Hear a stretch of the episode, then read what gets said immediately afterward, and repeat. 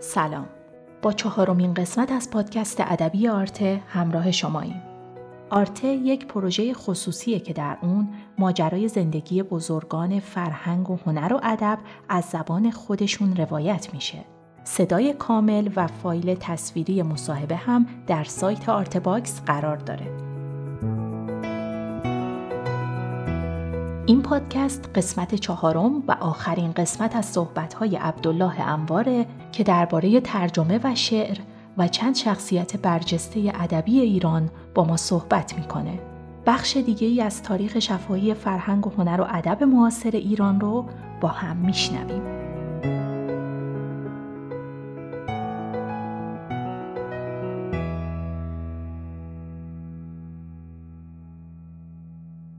من وقتی لغتنامه ده خدا وارد شدم ده خدا فوت کرده بود. ولی قبلا میدیدیمش. خب آدم بسیار ادبی بود. اصلا یکی از شخصیت های بزرگ این مملکت بود. بعدم شاه نبود فرار کرد کودتا شد بعد میگن بنا بوده که این رئیس جمهور بشه سر همین رئیس جمهوری تو بشه لغتنامه ده خدا. خود چنون متملقین خیلی سختگیری کردن. منتها چون قانون طبع لغتنامه رو مجلس گذاشته بود نتونستن دیگه بهش مخالفت کنن. منتها یه بودجهش صفر صفر کرده بودن. شاید مثلا ما هفت تومن پنج تومن هم به ما نمی‌رسید. تومن ها نه اینکه پنجاه هزار تومن پنج تومن.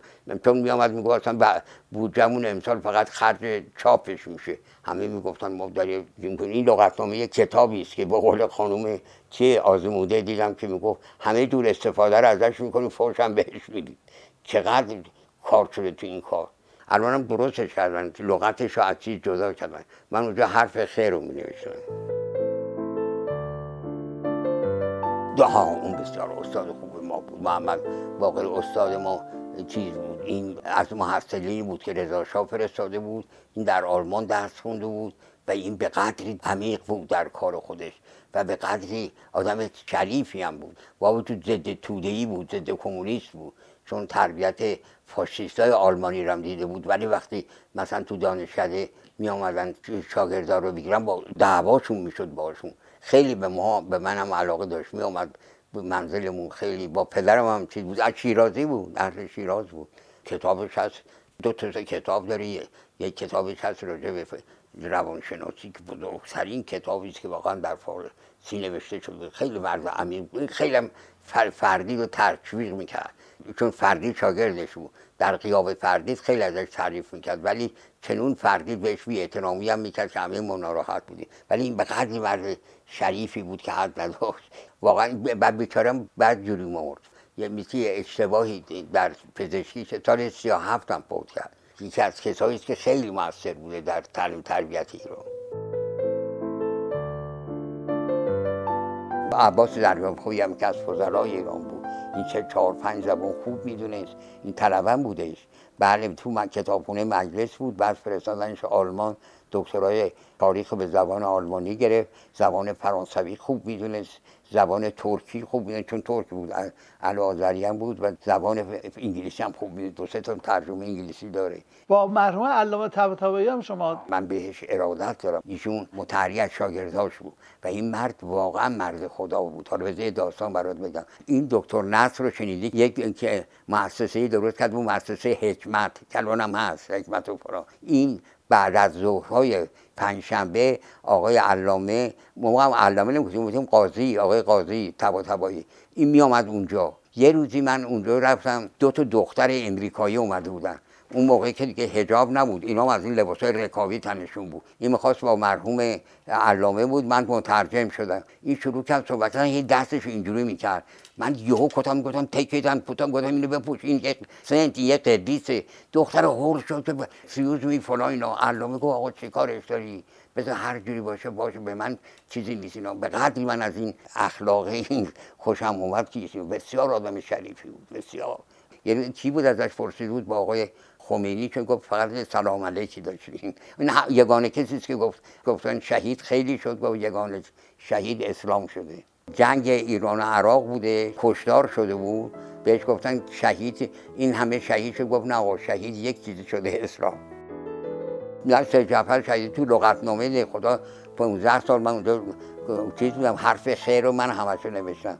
و حرف یه حرفم از کاف من نمیشنم حرف خی از اول اونجا چایلی اونجا معاون کتاب همکار ما بودیم تو کار اداریش هم بود جلال رفیق ما بودیم. اومد تهران و از تهران استاد شد در مشهد. می اومد می اومد پیش ما من پیش ما بود. این تا اونجایی که من می‌دونستم من منزل آقای رضوی بود وکیل عدیه که هم ما بود تو نظام. ایشون با اونجا بود و از اونجا باش آشنا شدم بعد خیلی آدم علاقه من به کار فلسفی و بیشتر به مولا صدرا علاقه من بود. در قوم که رفت استاد شد در مشهد در اونجا کارهای زیاد کرد. کرون می‌گفت ملا صدرای روز. بعدم این کارهای ملا صدرا خیلی کار کرده. همین الان این کتاب فسوس و رکمی که این چاپ کرده خیلی کار کرد. رفت در مشهد اونجا استاد دانشکده بود ولی خیلی سر مورد توجه بود که این دکتر نصر و اینا خیلی بهش احترامی داشتن علاقه داشتن. خیلی آدم خوبی هم بود خیلی آدم خوشمزه هم بود. یادم میاد اومد خونه ما شام خوردیم. بعد از اون یکی از وکلای عدلیه بود شمران منزل داشت می‌رفت اونجا. با هم رفتیم اونجا. در ضمن آب, آبگوشتی پخته بود که بیاد بردن بخوره. آبگوشش آب زیادی داشت یک طلبه اومده بود گفت من می‌خوام پیش سیوتی بخورم.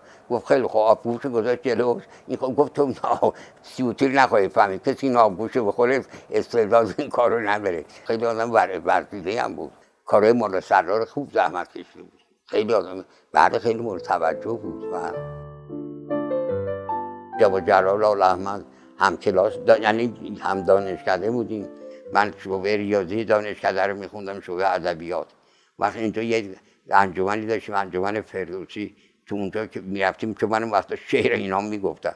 اونجا با هم خیلی آشنا بودیم. بعدم در شمرون همسایه بود. یه موقع خانومش رفته بود فرنگ.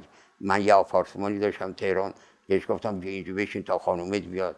و حتی این خونه این که الان چیز شده موزه شده. این خونه رو پایش ما گذاشتیم. جلال بوده بسیار الان نسل جوان خیلی باش بدن. اینطور شنیدن علتش هم این غرب زدگیشه. در حالی که در غرب زدگی جلال, جلال این آخری حرف خوبی زد. میگو من سوده ای بودم بعد مصدقی بودم اینا مردم باید یه ایمانی داشته باشن. تمام چیزاشو می آورد با من میخون بهش گفتم نه یکی این از یکن کتابی داره سنگی برگوری زندگی چون خیلی شلش می‌خواست بچه دار بشه که نمی‌تونست بچه دار بشه. این بود این بله اون راجع به شیخ فضلالله ورزشه نمیشه که همونجا الان نسل جوان سر همین جهت خیلی باش بده در حالی که اگر این توی انقلاب 57 بود همون دو روز با خمینی هم خیلی شوید عراقه داشت قبل از اون. ولی این در روز 11 سال قبل از انقلاب فوت کرد 48 فوت کرد. می‌گفت من رسیدم به اینکه باید یه تحول اخلاقی همین حرفی که الان من دارم برات می‌زنم. تحول اخلاقی بشه. پول پرستی و مقام پرستی باید نسل جوون از بین بره که برای یه پول یا برای یه مقام این همه جنایت نکنن و می‌گفت برای این کار اخلاق تنها کافی نیست مذهبی هم باید باشه. ولی خب نمیشه. وقتی که از بچگی بی هم اومد محال به روز قیامتی اطلاع داشته باشید یه اعتقادی باید در مردم باشه. حزب ها نمی‌دونم این چیزها تاثیر نداره. یه عمقی باید در مردم داشته باشه. خیلی باید بالا باشه که در مقابل این تنقلات روز فریفته نشن تو ببین الان همین الان برای شغل یه شغلی که بهشون بدن خودت می‌دونی چه جنایاتی میشه.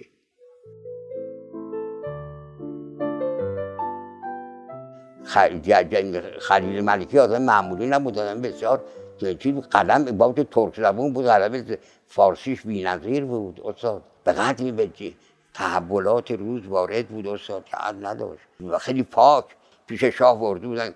خلیل گفت من سوسیالیستم چیزی که به شما بگم نمی نمی‌کنم حرف من باشه به دردتون بخوره. دقت می‌کنید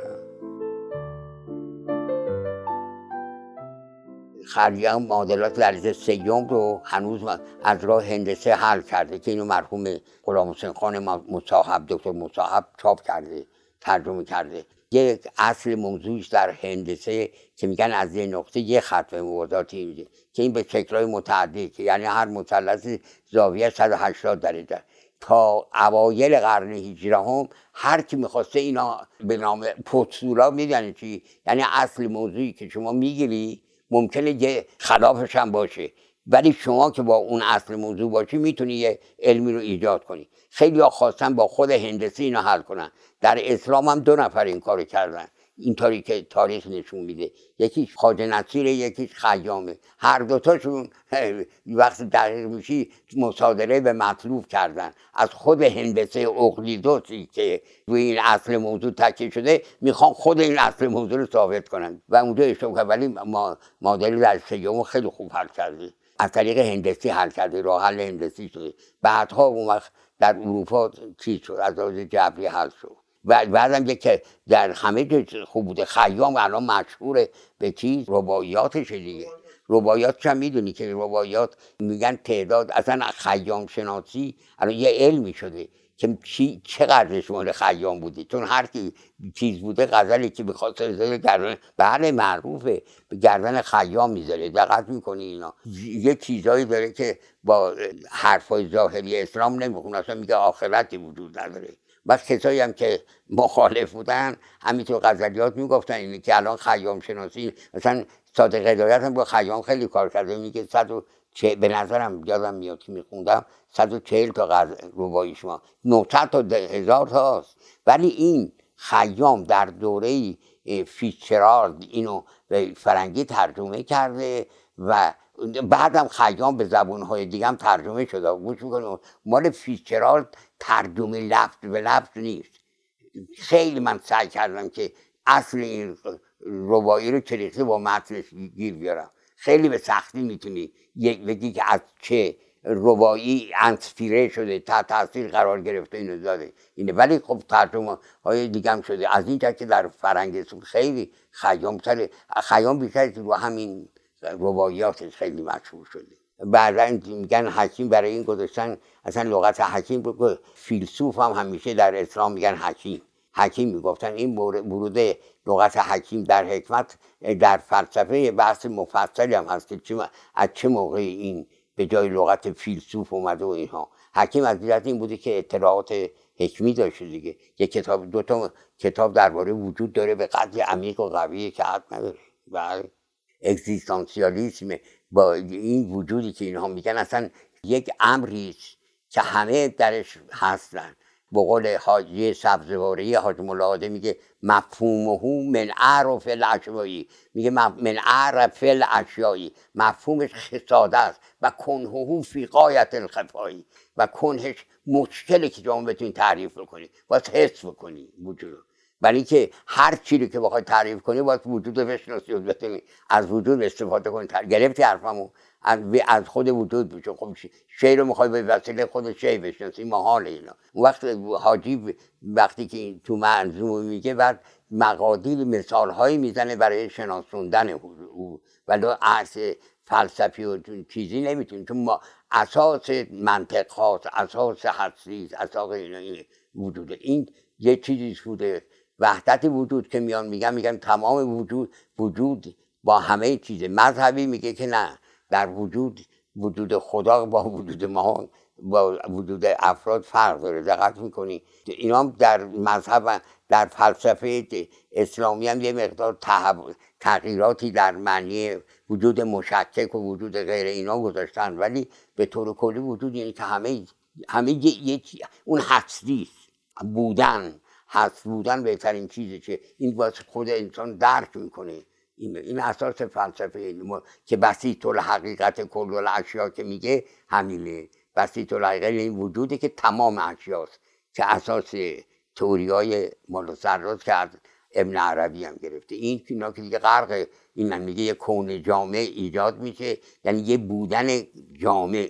این اساس فلسفه محیدین عربی یه کون جامع درست میشه که همه متعلق به اون کون جامع هستن. این اگزیستانسیالیست های فرانسوی هم اینو یعنی اروپایی ها وجود خوب نشناختند. مفصل چیز در این مورد صحبت میگه میگه از رونسانس به بعد هممون از وجود گذاشتیم ما زمان بودن زمانی رو بینگ رو می‌خوام به جای وجود بذاریم. دقت می‌کنی. وجود یکی از خواستش بینگه نه این بینگ هست. بینگ ان تایم بزرگترین کار فیلسوف کنون هایلگر اینه. بینگ ان تایم تایم میگه می‌خواد بگه که بی این غیر از این نتونسته باز بگه. از این جهت ما مسئله دازاین رو پیش میداره که دیگه اون وجودی که اینا میگن به اون دو سراحتی که اونو غربیا دارن نرسیده.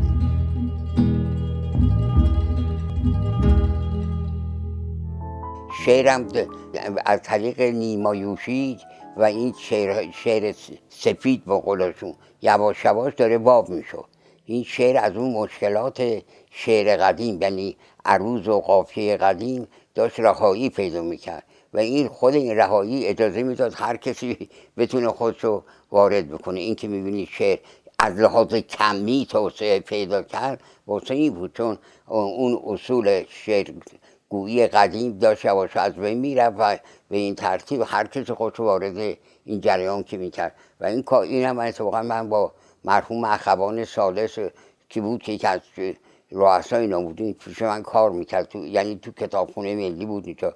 بهش می‌گفتم که این شعر جدید هم اینطور رهاش کردین اصلا از دیگه از شعر گذشته یه چیز دیگه عجیبه. اینه که از این جهت می‌بینی شما از کمیت خیلی جلو رفت. مترجم هم ترجمه نسبتا زیاد بود. ولی سابقا یه دستگاه فرانکلین بود اگر یادتون بیاد اون کنترل می‌کرد. یعنی این ترجمه ها می‌رفت اونجا خونده می‌شد تا حد زیادی کنترل می‌کردن. یکی یادم بدیم منوچهر بزرگ بود که زبان انگلیسی می‌دونست کنترل می‌کرد. همینجور راجع به تدویر چیز که مال من بود باید خیلی بحثا کردیم راجع به این موضوع. من گفتم که من اصلا در اینجا سبکمو دارم مثل سبک عطار می‌کنم در ترجمه در شرح حال صوفی ها در تذکرت اولیا شورده. این اون این بود. و از این جهت این بود. ولی خب نسبتا بد نبود استاد. یعنی داشت یواشاش این ترجمه زیاد می‌شد کتاب ترجمه هم نسبتا خوب بود. ولی آقا یک دستگاه سانسور بود خیلی مور از ماچ می‌کشید بیرون. یعنی من خودم به این سانسور برخورده بودم. سال 1945 بود که در اومد. جامعه نویسندگان و ملاقاتی که با بود من خودم اسم من هم هر روزشون با ملاقاتی که با هویدا کردیم و هویدا چیز بود اینا. ولی خب که از بالا اینا دستور می‌دادن و ساواک هم در این کار خیلی دست داشت. ولی در سانسور و وفر کردن ذهن بچه ها و اینا خیلی دست داشت. اینا بهتون بگم. یعنی یه مقدار از بین رفتن اون حکومت به دست خودشون هم بود استاد. سختگیری زیادی از حد زندان های بیجد دادگاه های نظامی شدید و این افسران برای اینکه درجه بگیرن و هر جوری که می‌تونستن دقت می‌کنی این یکی از چیزایی که باید در آتی اگر در ایران میشه دستگاه اطلاعاتی و ساواک لازم داریم برای اینکه خارجی درمون نفوذ نکنه اینو مرحوم پاکروان خودش به من گفت. ولی اینکه اون جلوی هر فکر انسانی رو به نام چیز بگیره این ضرر بزرگی بود. اون وقت نتیجه این می‌شد که اینا که خارج می‌رفتن دیگه عکس عمل شدید می‌کردن. شعر جدید اون قدری که می‌تونسته به نظر من خود نماییشو کرده دیگه. حالا دارن یه مقدار از اون سفید سفیدی داره در میاد. دقت می‌کنی؟ یه خود دارن سعی می‌کنن نسبتا شعر جدید کار کنن مترجمن بعد چون نسل فرنگ رفته زیاد شد. بیشترش هم ترجمه ها از انگلیسی که از امریکا میان از انگلیس میان ترجمه می‌کنن. حالا که به واسه گرون شدن کار و اینا و آمدن این چی رایانه به اصطلاح داره یواشاش کتاب اصلا به طور کلی در دنیا ور میفته دستگاه های اطلاعاتی جدید داره میاد کنار. خود در تمام دنیا هم هست. شما بهترین چیزا رو تو اینترنت و نمی‌دونم رایانه و اینا می‌تونی پیدا کنید تا اینجا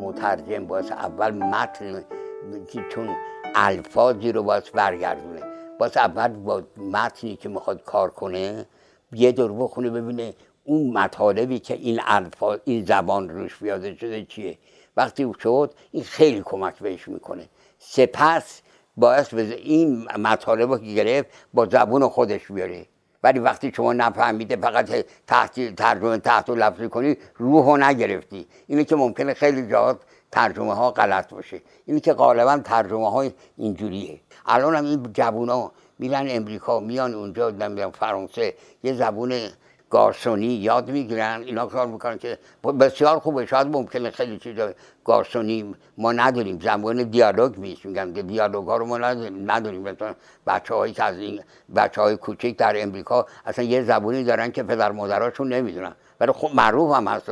وقتی خودشون بچه خودشون میان بالا اون زبون یادشون میره. دقت می‌کنی. این تو زبون چیزه. ولی زبونی که بخواد اصالت علمی رو بدونه باید و اول بفهم مطلب یارو چی نوشته. اون روح یارو رو بگیره بعد از اون الفاظش اینو خیلی جا می‌بینی لغت معنیش اصلا عوض میشه. استاد در توی ترجمه خیلی می‌بینی به زور مثلا اون لغت اون معنی رو میده اینه که خیلی موثره.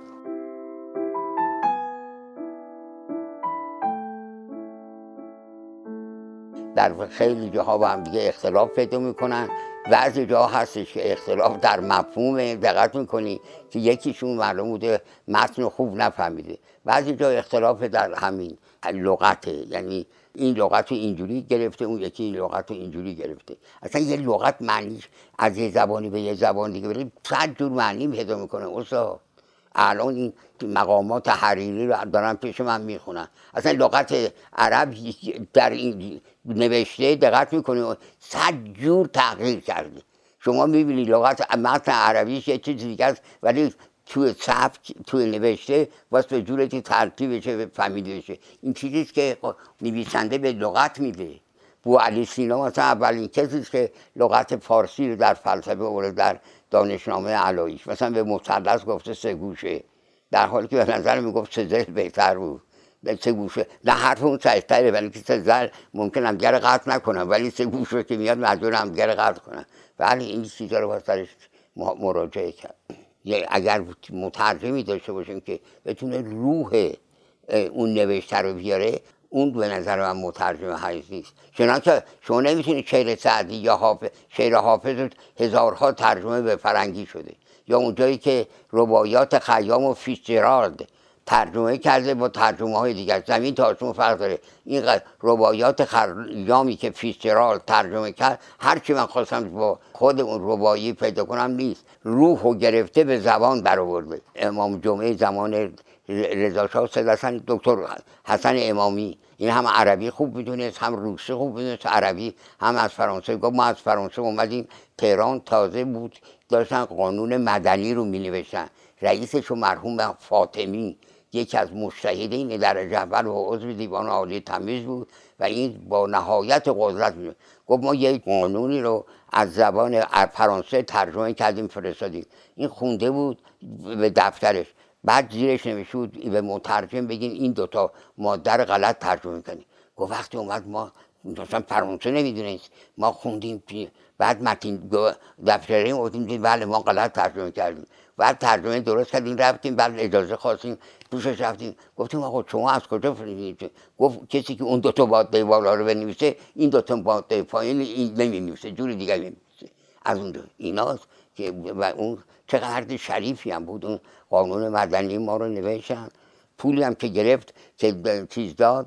اهل قوم بود. یه چیز مریض سافر قومی ها.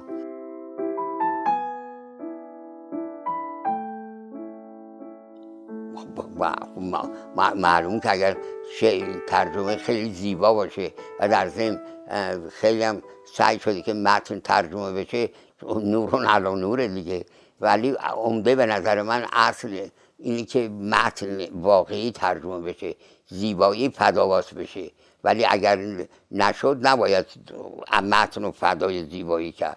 دقت می‌کنی؟ اینی که خیلی موثر ما الان تو کانت گرفتاریم دیگه. قدری پیچیده است.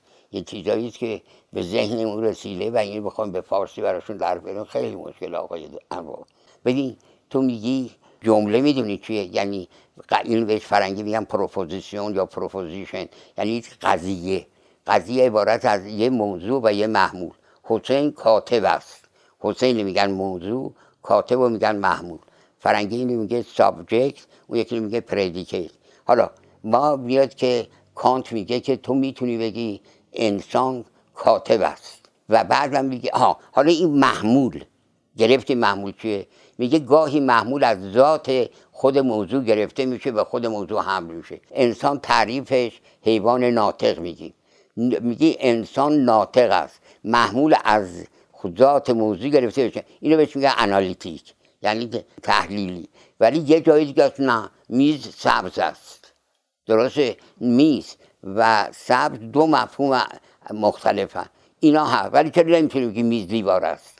اینو میگن جملات سنتتیک ترکیبی. این اساس فکر بشریه که چه جور میشه که دو چیز رو می‌تونی تطبیق جمع کنی ولی دو چیز رو نمی‌تونی تطبیق کنی. و از این قضیه انالیتیک می‌ذاره کنار تمام اینجا اینه. و اینجا بحث بزرگی که اتفاقا بو در هزار سال پیش همین مطالب براش گیر آها مثلا شما می‌تونی بگی می چراغ نور سفید است ولی نمی‌تونی بگی نور کوه البرز است. ترکیب این دوتا چگونه شده؟ این اینجا هاست که دیگه باید مسائل فلسفی دیگه ترکیب میشه. اما در, در ترجمه باید خیلی مواظبی مطلب بود. غالبا مترجمین استاد سخت گرفتار چیز دیگری میشن. اون زبانی میشن که ازش ترجمه می‌کنن. این باید دست یه ویراستار بده که اونجور دیگه تحت سلطه نباشه. می‌تونه خیلی لغت ها رو جانشین اون بکنه همون مفهوم برسونه در این حال زبان روزم داشته باشه.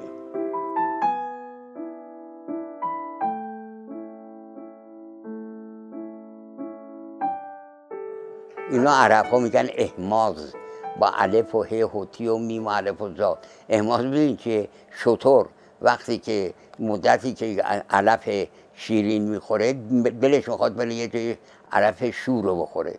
یه خار شور رو بخوره. اینو میگن احماز احمزه عرب ها میگن در چیز باید یه حالت احمازی پیدا بشه. این نویسنده از این خار بره به اون خار بیفته. مزه حقیقی رو تو هر دوتا اون مزه حفظ بشه در هر دو. اینه بله این کار راست میگه. یه قریحه می‌خواد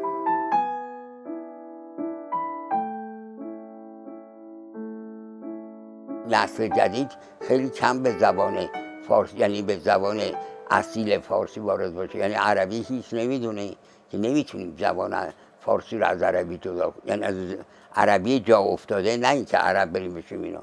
اینو نمی‌دونیم متن قدیم هم نخونده. من که میگم باید متن جدید باشه. متن جدیدی که متکی بر متن قدیم باشه. یه راهی رو شما واسه بپیمایید بیاین تا اینجا. راه و نپیمونده از اینجا بخوام شروع کنید پشتوانه ندارید background به قول فرنگی ندارید این background که نداشته چیز لوسی میشه. جوابگو نمی‌تونه باشه. دقت می‌کنید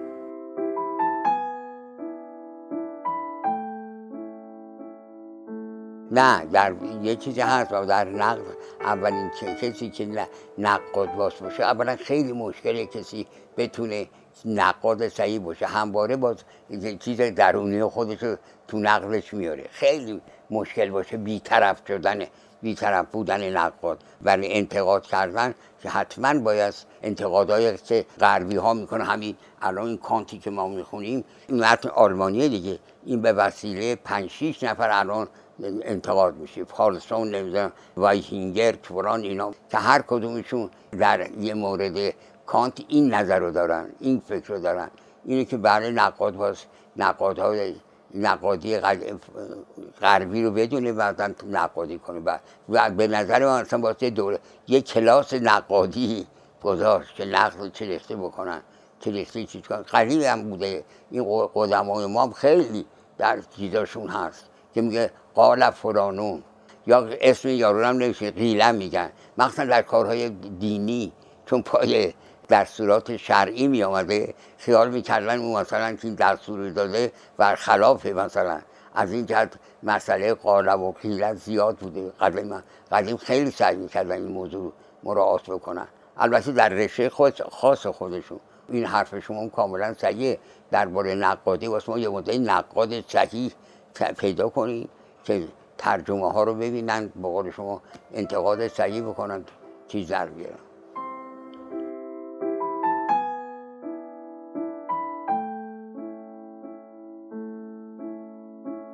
با, نویسنده های ما درباره تاریخ هم آزادی ندارن که مطالب تاریخی خودتون هم تو بدون اینکه چیز باشه بنویسن. شامسور تایخان امیر کبیر و ناصر الدین شاه کش.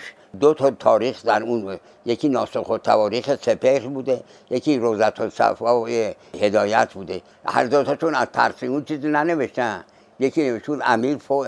تقریق خان فوت کرد یه چیزی.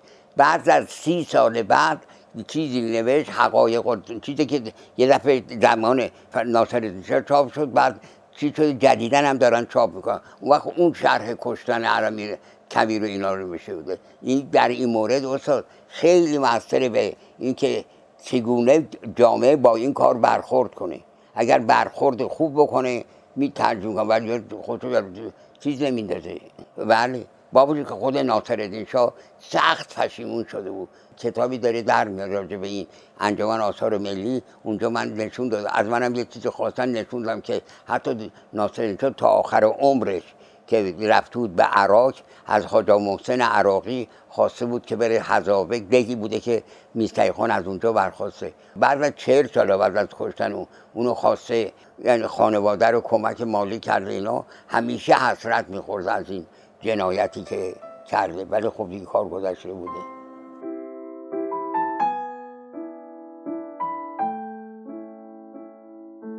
ولی که ادبیات ما خود ایرانی هم نمیشه. شما کجا می‌تونید یه متن ادبی چیزو بیارین شما هم یه الان گفتم که پای تلویزیون یارو صحبت می‌کرد من اصلا ما هم که چگونه می‌تونی اینجور حرف بزنی؟ این اصل مهمی است که روسو خیلی خوب گفته مثلا در کنترکت سوسیالش و بعدم در اعترافاتش. ادب هر جایی میره که آزادی باشه استاد.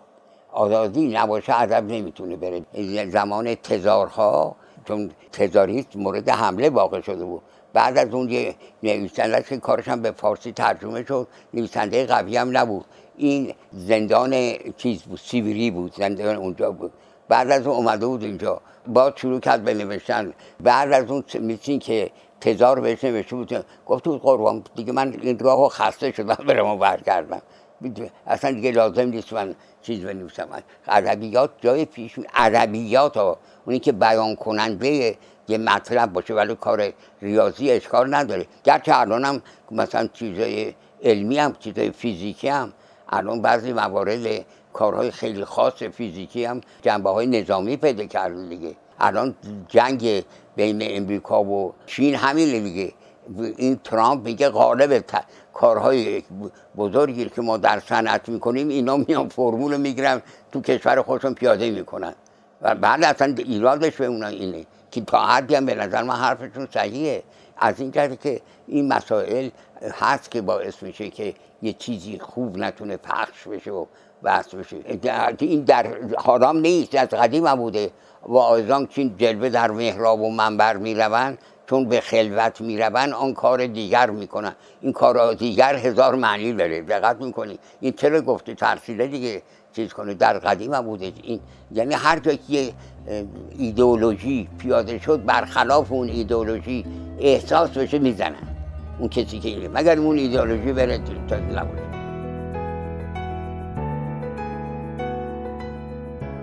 ممنون از همراهیتون. اونچه که شنیدیم قسمت پنجم و ششم مصاحبه تصویری با عبدالله انوار در سایت آرته بود. تهیه کننده پروژه فخردین انوار، همکاران این قسمت پرهام وفایی، سهیل گوهریپور و مهیار مهرنوش. تولید پادکست زهرا بلدی و پرهام وفایی.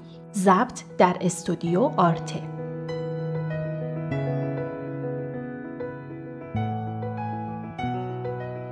در اینجا این مجموعه چهار قسمتی به پایان می‌رسه. در قسمت بعدی با ایرج پارسی نژاد همراه میشیم. من زهرا بلدی هستم و ممنونم که آرتباکس رو به هنردوستان معرفی می‌کنید.